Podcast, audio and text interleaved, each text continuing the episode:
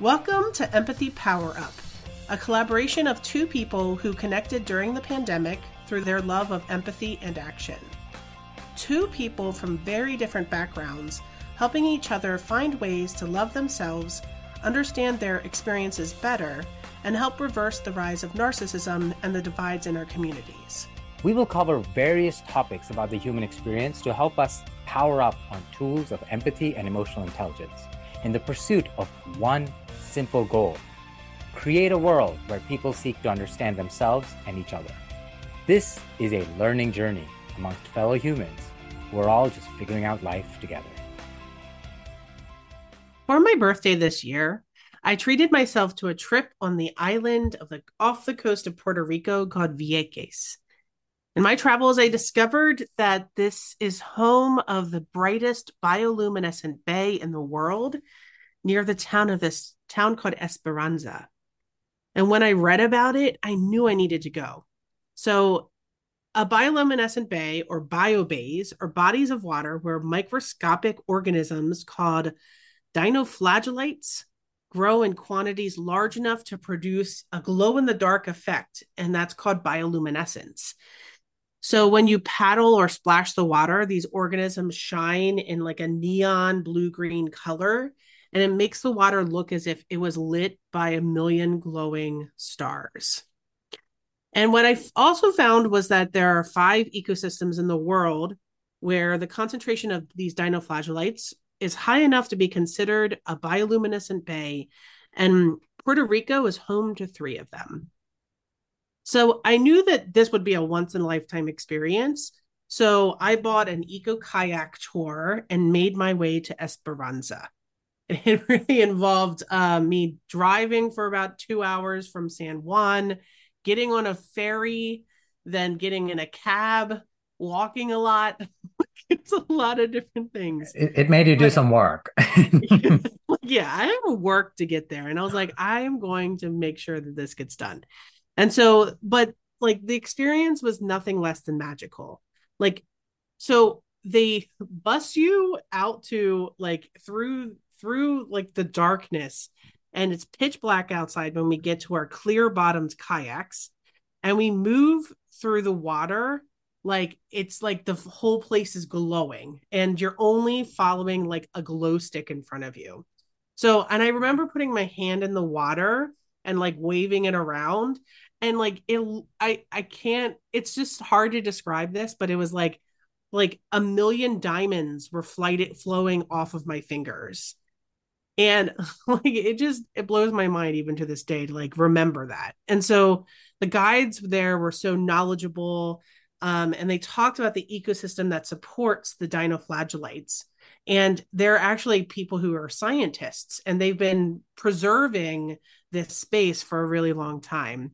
And so this what's interesting is that this ecosystem like creates this in such a way that it actually allows this to happen. And also what's interesting is that I looked up at the sky and I could see the stars like I had never seen them before. And I felt like I was seeing galaxies above me. So this ecosystem unfortunately is being endangered because of our warming oceans uh, the dinoflagellates only live in a certain kind of ecosystem, and the warming water um, is is making it and making them go away. And so this is obviously because of humans. And so going on this experience helped me think about this kind of destructive power of our world how we don't live in harmony with the ecosystems that are around us and make us thrive like the dinoflagellates, they actually needed the uh the the vegetation that was there. Um the oh gosh, I forgot the name of them, but like they're oh the I forgot. Ah, but the mangroves, that's what it is. Yes. Oh, the mangroves, um, yes. yes, yes, yes. So like they had this the mangroves that were creating the the the food that the dinoflagellates eat and so on and so forth. So anyway, this was creating the symbiotic harmony that was there. Um, but as we've been like discussing on this podcast, our society works to break our connection to each other. But as an extension, we're also losing our connection to nature and to Mother Earth. And that if we don't see each other as one with nature, we feel like we have to disconnect from it and then we can exploit it to incredible ends. So, in the end, this is a literal race to our own end. So, this is the topic of our conversation today, and I'm calling it Mother Earth.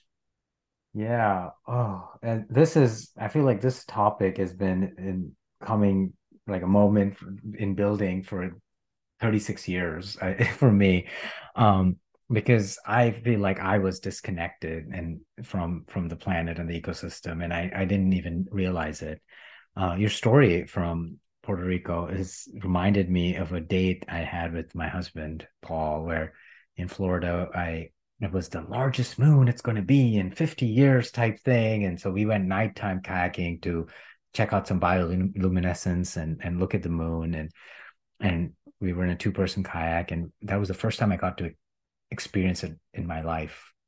This this wonder like and the picture you painted of the galaxy of the stars it reminds me of that.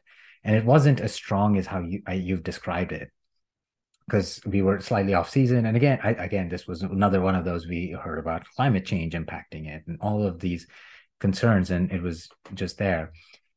And that was sort of this moment where my focus was centered around my oh this is a date so my centering is with my husband in that moment and we are enjoying it. It was great. Um but i was still disconnected. I still think i wasn't connected to the planet earth or anything. I was like oh this is really cool that's sort of where the extent of my relationship with that went and i grew up in a city in kolkata in kolkata in india which was very crowded, dense, not as not as much greenery, not as much connection back to nature or the planet. it, it is sort of a break from the uh, the planet, in my opinion. There's some trees around, but in in general, it's there's parks and experiences, but it's still a more of a decorative aspect of it rather than a um, partnership or something that uh, living together uh, that we're thriving together. And I remember the story where I went to a tri- tiger preserve as, as on a, a, little vacation um, called the Sundarbans in in West Bengal in India. And in the Sundarbans, uh, another thing is humans have caused the tigers, the the poaching, and and all uh, climate change. All of these, the habitat exploitation has led to the tiger population at endangered levels. So it's very rare to be able to see a tiger when that was the whole context was we were at this place and we were there for two two to three nights and I was solely focused on I want to see a tiger. I want to see a tiger. And on that focus, and the focus was just the the prize and the reward was to see the tiger. It wasn't even to learn, to understand. It was none of that. It was just like, oh, I get to see a tiger. That's amazing. That's an achievement unlocked kind of thing. It's a like instead of a that reconnection. And in that moment, I remember going into the room, and when I come out, there'd be bugs and insects and plants, and I would be like, "Oh, this is not great, you!" And I would come back, and I'd be afraid of that, and I'd be sort of disgust and all these little like negative feelings. Uh, I, I remember in that journey, and I didn't get to see a tiger, but in that sort of sole mission of seeing the tiger, I didn't see anything else. I I didn't look, I didn't see anything else around me, and and this story sort of I feel like demonstrates my disconnection to planet Earth, our Mother Earth, the disconnection to the ecosystem that we are part of. And one thing, like, and so today we're talking about this this idea of can we build empathy for the planet? Can we build empathy not just for humans, not just for ourselves, but for other other life forms that exist, and and maybe even the life form that maybe Earth is and our mother earth that enables us um, this isn't another conversation about climate change and, and I, I, I want to sort of talk about that a little bit because I, I feel like people are just sometimes we're like oh not another thing about climate change. I get it. I know or something. And, and this isn't about that. This is slightly different. But also this idea of that we're just sort of so tired of um, this burden that we're carrying.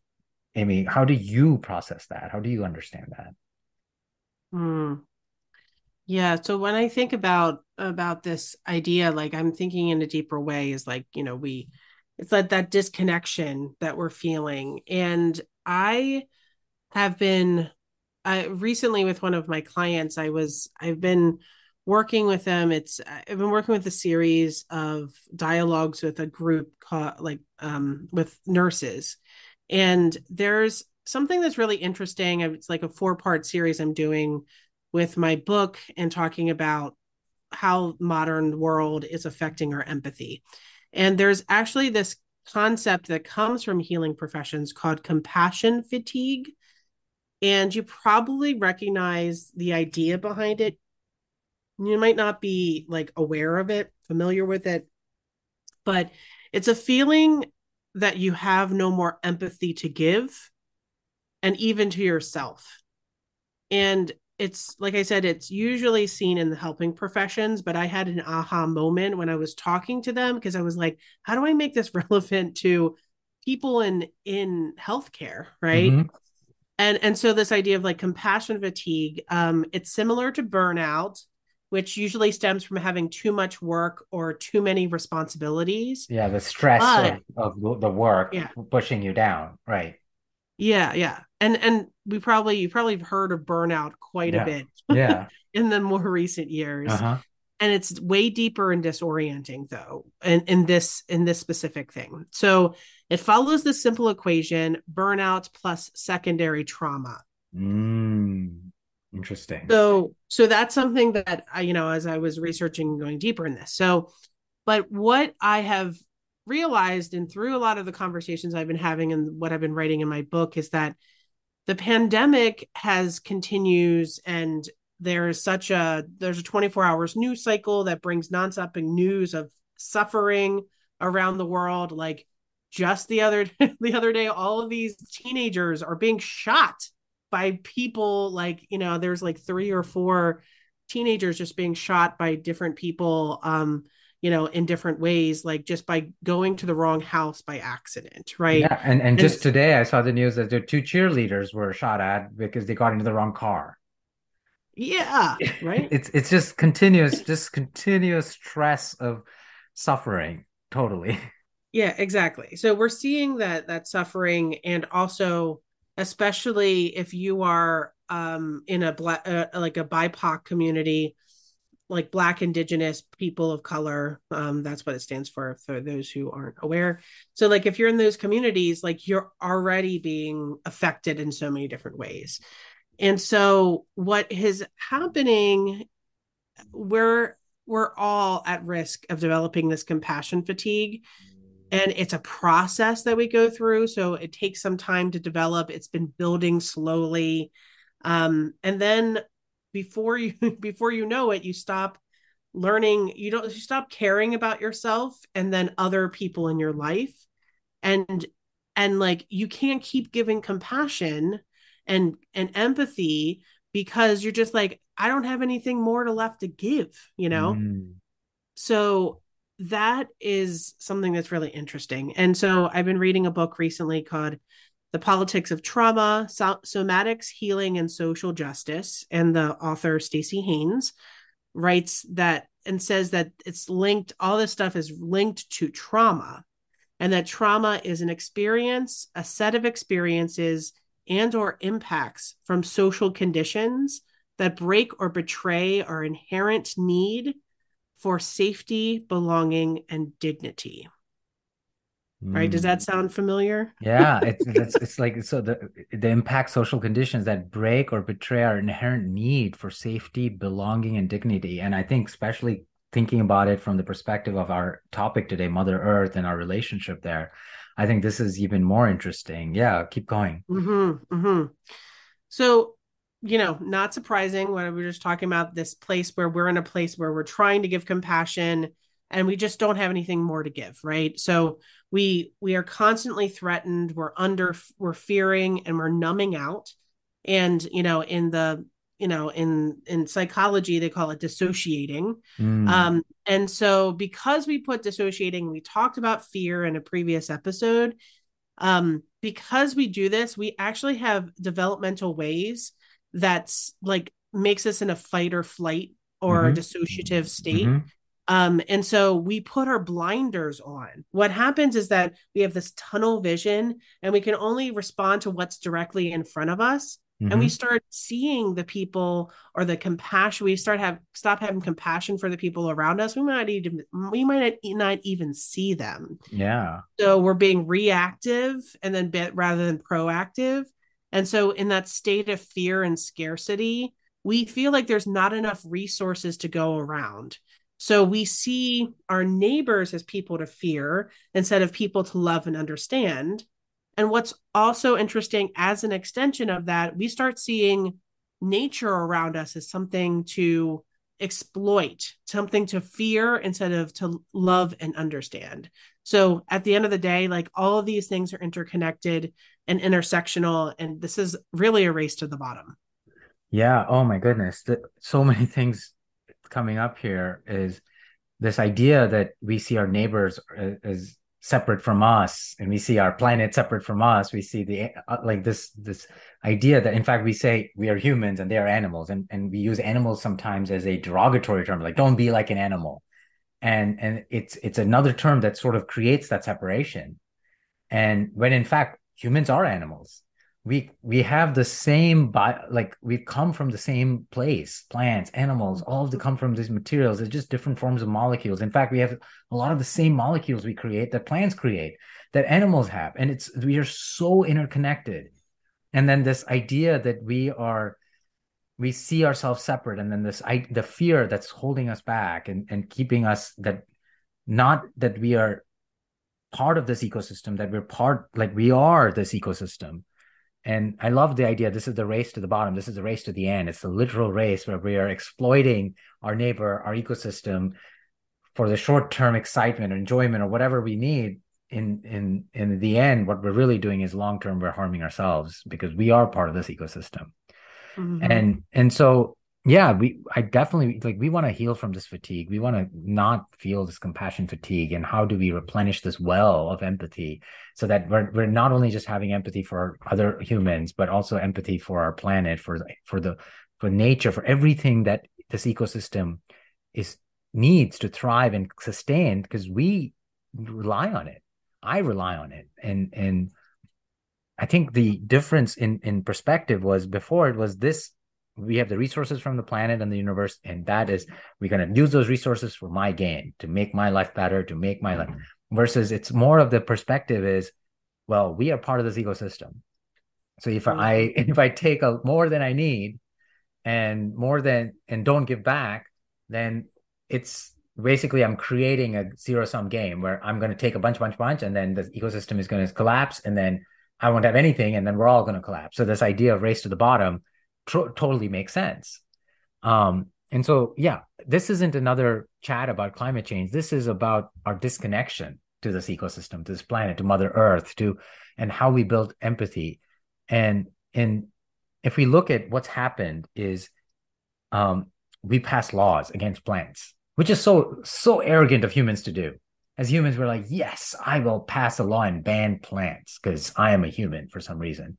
Versus what kind of to, plants are you talking about? Mushrooms are banned, psilocybin, all these different uh, like okay, plant-based so things. Mar- okay, marijuana. well, psychedelic. That's one example of plants are banned. There's okay. many different okay. plants. There's even animals that are banned, right? And we mm-hmm. understand it's finding that balance and understanding them instead of saying, okay, how do we become partner in this ecosystem rather than how do we become um, a consumer of this ecosystem. And I think that mm-hmm. perspective change came to me years later because I was disconnected because I was a very uh, I was a good eco uh, consumer. I was a good capitalist boy who grew up and learned the capitalistic system. And I'm like, yes, I can thrive in this system. But the more I took, the more I felt like I was giving up of myself.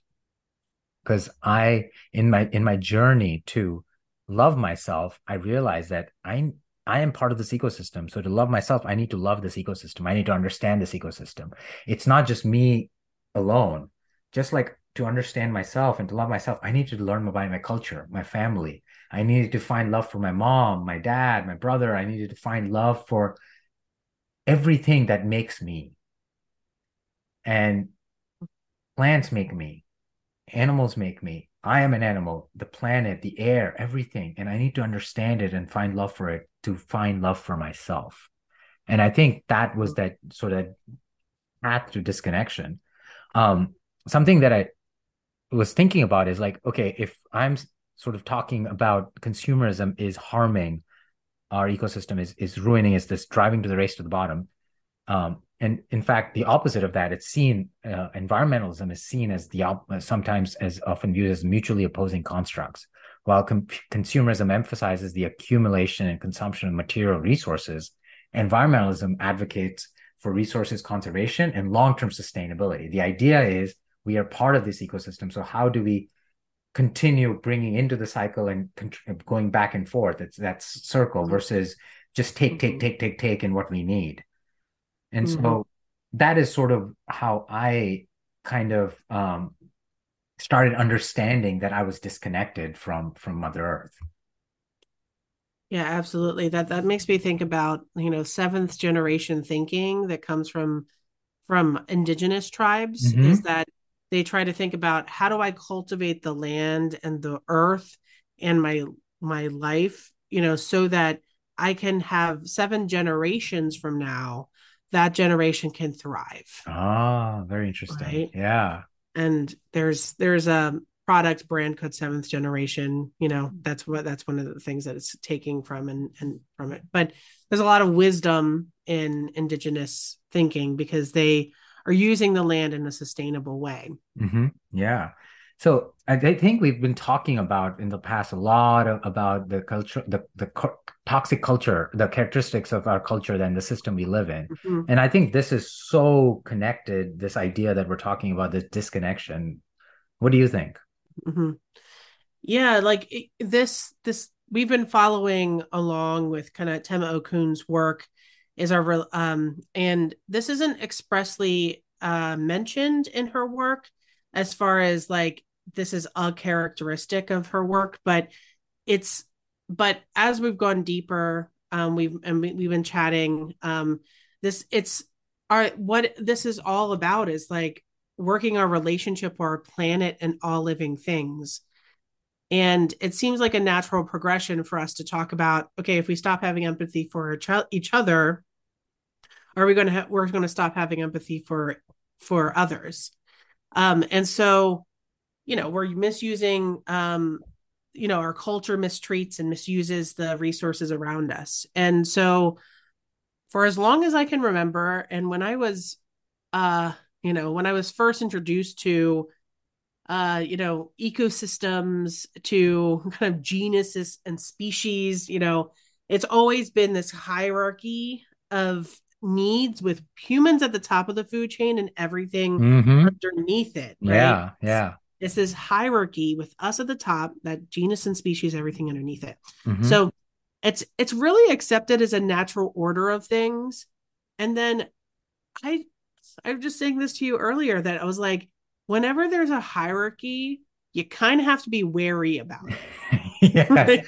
right? That word is a red flag. yeah, yeah, exactly. Because it's a symptom of white supremacy culture, or just mm-hmm. like supremacy culture, not necessarily white supremacy culture, yeah. right? It's like saying that I'm above everything else. Mm-hmm. So we're at the top and everything else is below us. Yeah. Oh, what a image I'm imagining. but but if I you know if you sit to think about it, you know maybe this is something that you take like an edible or something like that, like, yeah, and like think about it for some time, or you know, you know, like microdose or something. But but if you sit if that plant is it, not banned in your yeah, area, if yes, if it's not planned in your area, I live in Washington D.C. It is legal. Uh-huh. So, um, but if you sit to think about it, I should show up. I should show up like the ecosystem and the biobay example, right? Mm-hmm, mm-hmm. So at the top of the expo uh, episode, there's a symbiotic relationship between each other and there's no power over dynamic. They live with each other. Yes. and the people who come to visit and to do the kayaking and the people who who are there are stewards of the land right? Mm-hmm. and and this is about the relationship to the planet and the ecosystem. So um so we're we're seeing this through the capitalistic lens. You mentioned this earlier. Um but we're seen as animals in this in this world and we should start seeing each other more like that it's really about our relationship to each other and to nature and this exploitation is a function and a feature of white supremacy culture. Mm-hmm. So, you know, we must fear the things around us, sever the ties from the ecosystem, from the planet, because if we sever those ties, um, it will separate ourselves from each other. And then we can use these resources to make us at that top of that food chain. Yeah. Oh, anytime hierarchy comes up, I, I feel like I, I, I, I'm triggered, right? But the, I the I think what you mentioned is I feel like I'm so inspired by is that we we the symbiotic relationship. I think we, if I start seeing myself as I have a symbiotic relationship with plants around me and the planet Earth itself, I think that is so different than seeing a, this hierarchical food chain hierarchy. Um, because I, I get it, the food chain hierarchy is who can who who is the predator and who's the prey and all of those aspects of it and i get that but it's still this idea of instead of thinking of it as hierarchy is thinking of it as we are we are in symbiosis with with this planet and all the ecosystem and all the life forms and organisms and resources that come together to continue sustaining this planet and it took me 36 years to realize that. It that i had this my default lens when i looked into the world when i looked anywhere it was a lens of exploitation. And it it really took me journey through um, self discovery and understanding and breaking down my narcissism and understanding and seeing the world differently and and and sort of separating myself from my ego in a way and decentering myself that I realized that um that I was looking at the world and everything I would look at would be my default would be like what can I do with this? How can I and it, exploit doesn't have to be a negative exploit. It's still like how can I share this with someone? It was how can I do this? How what can I do with this? And how can I make a profit from this? Or how can I how can I use this for a, my benefit or benefit of my community? Even if it was a positive intent is how can i use this for a benefit of my husband or of other animals or uh, for the community? It was still thinking through that exploitative lens and seeing the world as a resource rather than seeing the world as my home, as um, my ecosystem, as I'm in symbiosis as this. And so, coming back to um, the image you talked about in the bioluminescence bay and this, looking at it at the stars and galaxies, this it reminded me of this idea. A physicist recently, uh, no, an astronomer said that we we really only know about less than six percent of the universe right now. And with the James Webb telescope, we are seeing more and more of it. In the past, when we would look up into the sky, we would say, oh, look at all these billions of stars. But in reality, now we know when we are looking up, we're actually we're looking up, look at all these billions of galaxies. That's the current understanding. And I think it will evolve as we learn more. So first we I'm I'm thinking, what if we don't even understand the planet well enough that we live in? We just know so little and so, what if the planet itself, imagine, like, let, go into this imaginative journey with me where what if the planet was a living organism? And we just don't understand it because we are saying because it doesn't look and feel like me or like another earth or another plant uh, another plant maybe it's not alive but what if it is in its own way? Because it it helps life grow. There's resources there's heat source in it. It creates reactions. What if the outer part was the skin and and the oil and the everything that's being built is sort of the fluids inside like we have blood. They have other things that are needed in in in continuing this ecosystem. What if we started seeing the planet that way?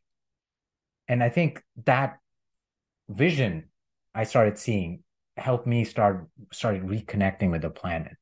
And so the que- like the mm-hmm. question in my like how do i reconnect? How do we unsever the ties that capitalism and this hierarchical based structures and our the toxic characteristics of cultures have formed and i think mm. seeing the planet maybe as a life form that we still don't understand just like we have microorganisms on our body and hair and resources in our in our body and fat and proteins and all these things that help us do what if that's what the earth is but we just don't understand it yet mm. what's interesting when you talk about that is like when i think about mother earth mm-hmm. like what is the thing that comes to mind like mm-hmm. mother like it's mother yeah. earth. you know there's lots of things it's yeah, like it's like give, the mother that give births us, us gives yeah. us life and it's just like coming back to it it's like yeah So it, there's a lot of richness there. Yeah, and so Amy, how did you find your connection to the planet? Uh, yeah. Well, I uh, I literally was born into it. mm-hmm. um, so I grew up in rural Maryland in mm-hmm. a t- tiny town called Street, Maryland. And I lived on Tucker Road in Street, Maryland. Uh-huh. Um, and my father was a good old boy from West Virginia. He was a hunter, a machinist. He was good with fixing things like he fixed cars and he fixed houses and he did stuff. He actually built the house that we live in. We oh, lived wow. in, you know? Yeah. And I heard this amazing story that my father in nine, around 1970 walks into the deep woods and he sits on a big rock, big ass rock, and then he decided to build his house on it, right? It was mm. like homesteading, right? Wow. And so it's and he built he bought 20 acres of land in the middle of the woods. We lived on a trailer for the first like 5 or 6 years of my life as my dad built the house we're mm-hmm. living in. And what was incredible about this is that my dad just kind of created this homestead for for us and like we had we come from my dad comes from a long line of gardeners so we had a garden, we had berries, we had an orchard, we had an azalea garden. Like, and so my dad would teach me how to garden. And I spent my days in the woods getting lost and, you know, coming back and sometimes trying to run away from home for various mm-hmm. reasons. But, mm-hmm. And then in the fall, we would be raking leaves together in the fall. And um, so he, my dad would even walk out in the woods with my sisters and I and then ask what kind of tree that is or what kind of leaf that is and what look at the bark and like what kind of ant things are in the woods so it was like it is that symbiotic thing that that was was happening and so that i felt that i was like one with nature so to speak and so um and i know so much about nature because of him Mm. And something that's very sweet is that, you know, at Christmas time, you know, a lot of people go and, you know, get Christmas trees, not mm-hmm. surprising, mm-hmm. they chop them off. Mm-hmm. But my dad was like, no, no, no, no, we're going to go get a tree and then we're going to get pick it up like a week later and it's bald mm-hmm. at the bottom, like bald as in like not, you know, dead. Yeah, the roots are like all the roots are still there. Yeah, yeah. Bottom with the roots there we would have it at Christmas time with like this big box underneath it, have that Christmas tree, and then plant it on our land. You know, oh, and so such a great example of this ecosystem giving back and yeah. Right? And so my dad would every year he would plant a tree in a row. And so by the time it was 2000 2020 which is when we sold the house mm-hmm. um, my father passed away in 2019 we sold the house in 2020 there was a long row of like 20 or 30 oh. christmas trees right yeah and so this was kind of the life i led and so i didn't really appreciate that as much until i became an adult mm-hmm. and so as i've gotten older i found that I feel most connected when I'm in nature. Yeah. So, something. Thanks for sharing. What an amazing story. And, and, and uh, I'm in visual in my head right now. And also reminds me of stories I hear from my husband, who also like he, his backyard was a forest and he would just get lost and, you know, just explore, pick up rocks, see who's there, like what, what animals are there and, and the plants. And, and I, I just, I, I, I didn't have that experience. I grew up in a city and, and your story reminds me of this quote You are who you meet by Agustín Fuentes, an American primatologist at uh, Princeton University. And this idea that, Amy, you grew up and you met the forest, you met nature, you met Mother Earth. And so you are sort of connected in there. And I, I I grew up and I met capitalism and I met hierarchical structures and the system of colonization, white supremacy. So I, I, I totally get it. So today we're leaving you with this question um, What is your connection to Mother Earth? And are you in harmony or separate from her? Empathy Power Up is produced by Amy J. Wilson and Kevin Shaw, two people who bonded over their love for creating a deeper sense of empathy in the world. You can reach Amy at Real Amy J. Wilson and Kevin at Shaw Kevin.